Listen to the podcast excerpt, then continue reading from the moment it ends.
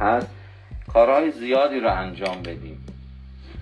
حالا فعلا برای شروع کار امروز این چند برنامه که من خدمت شما گفتم انجام بشه.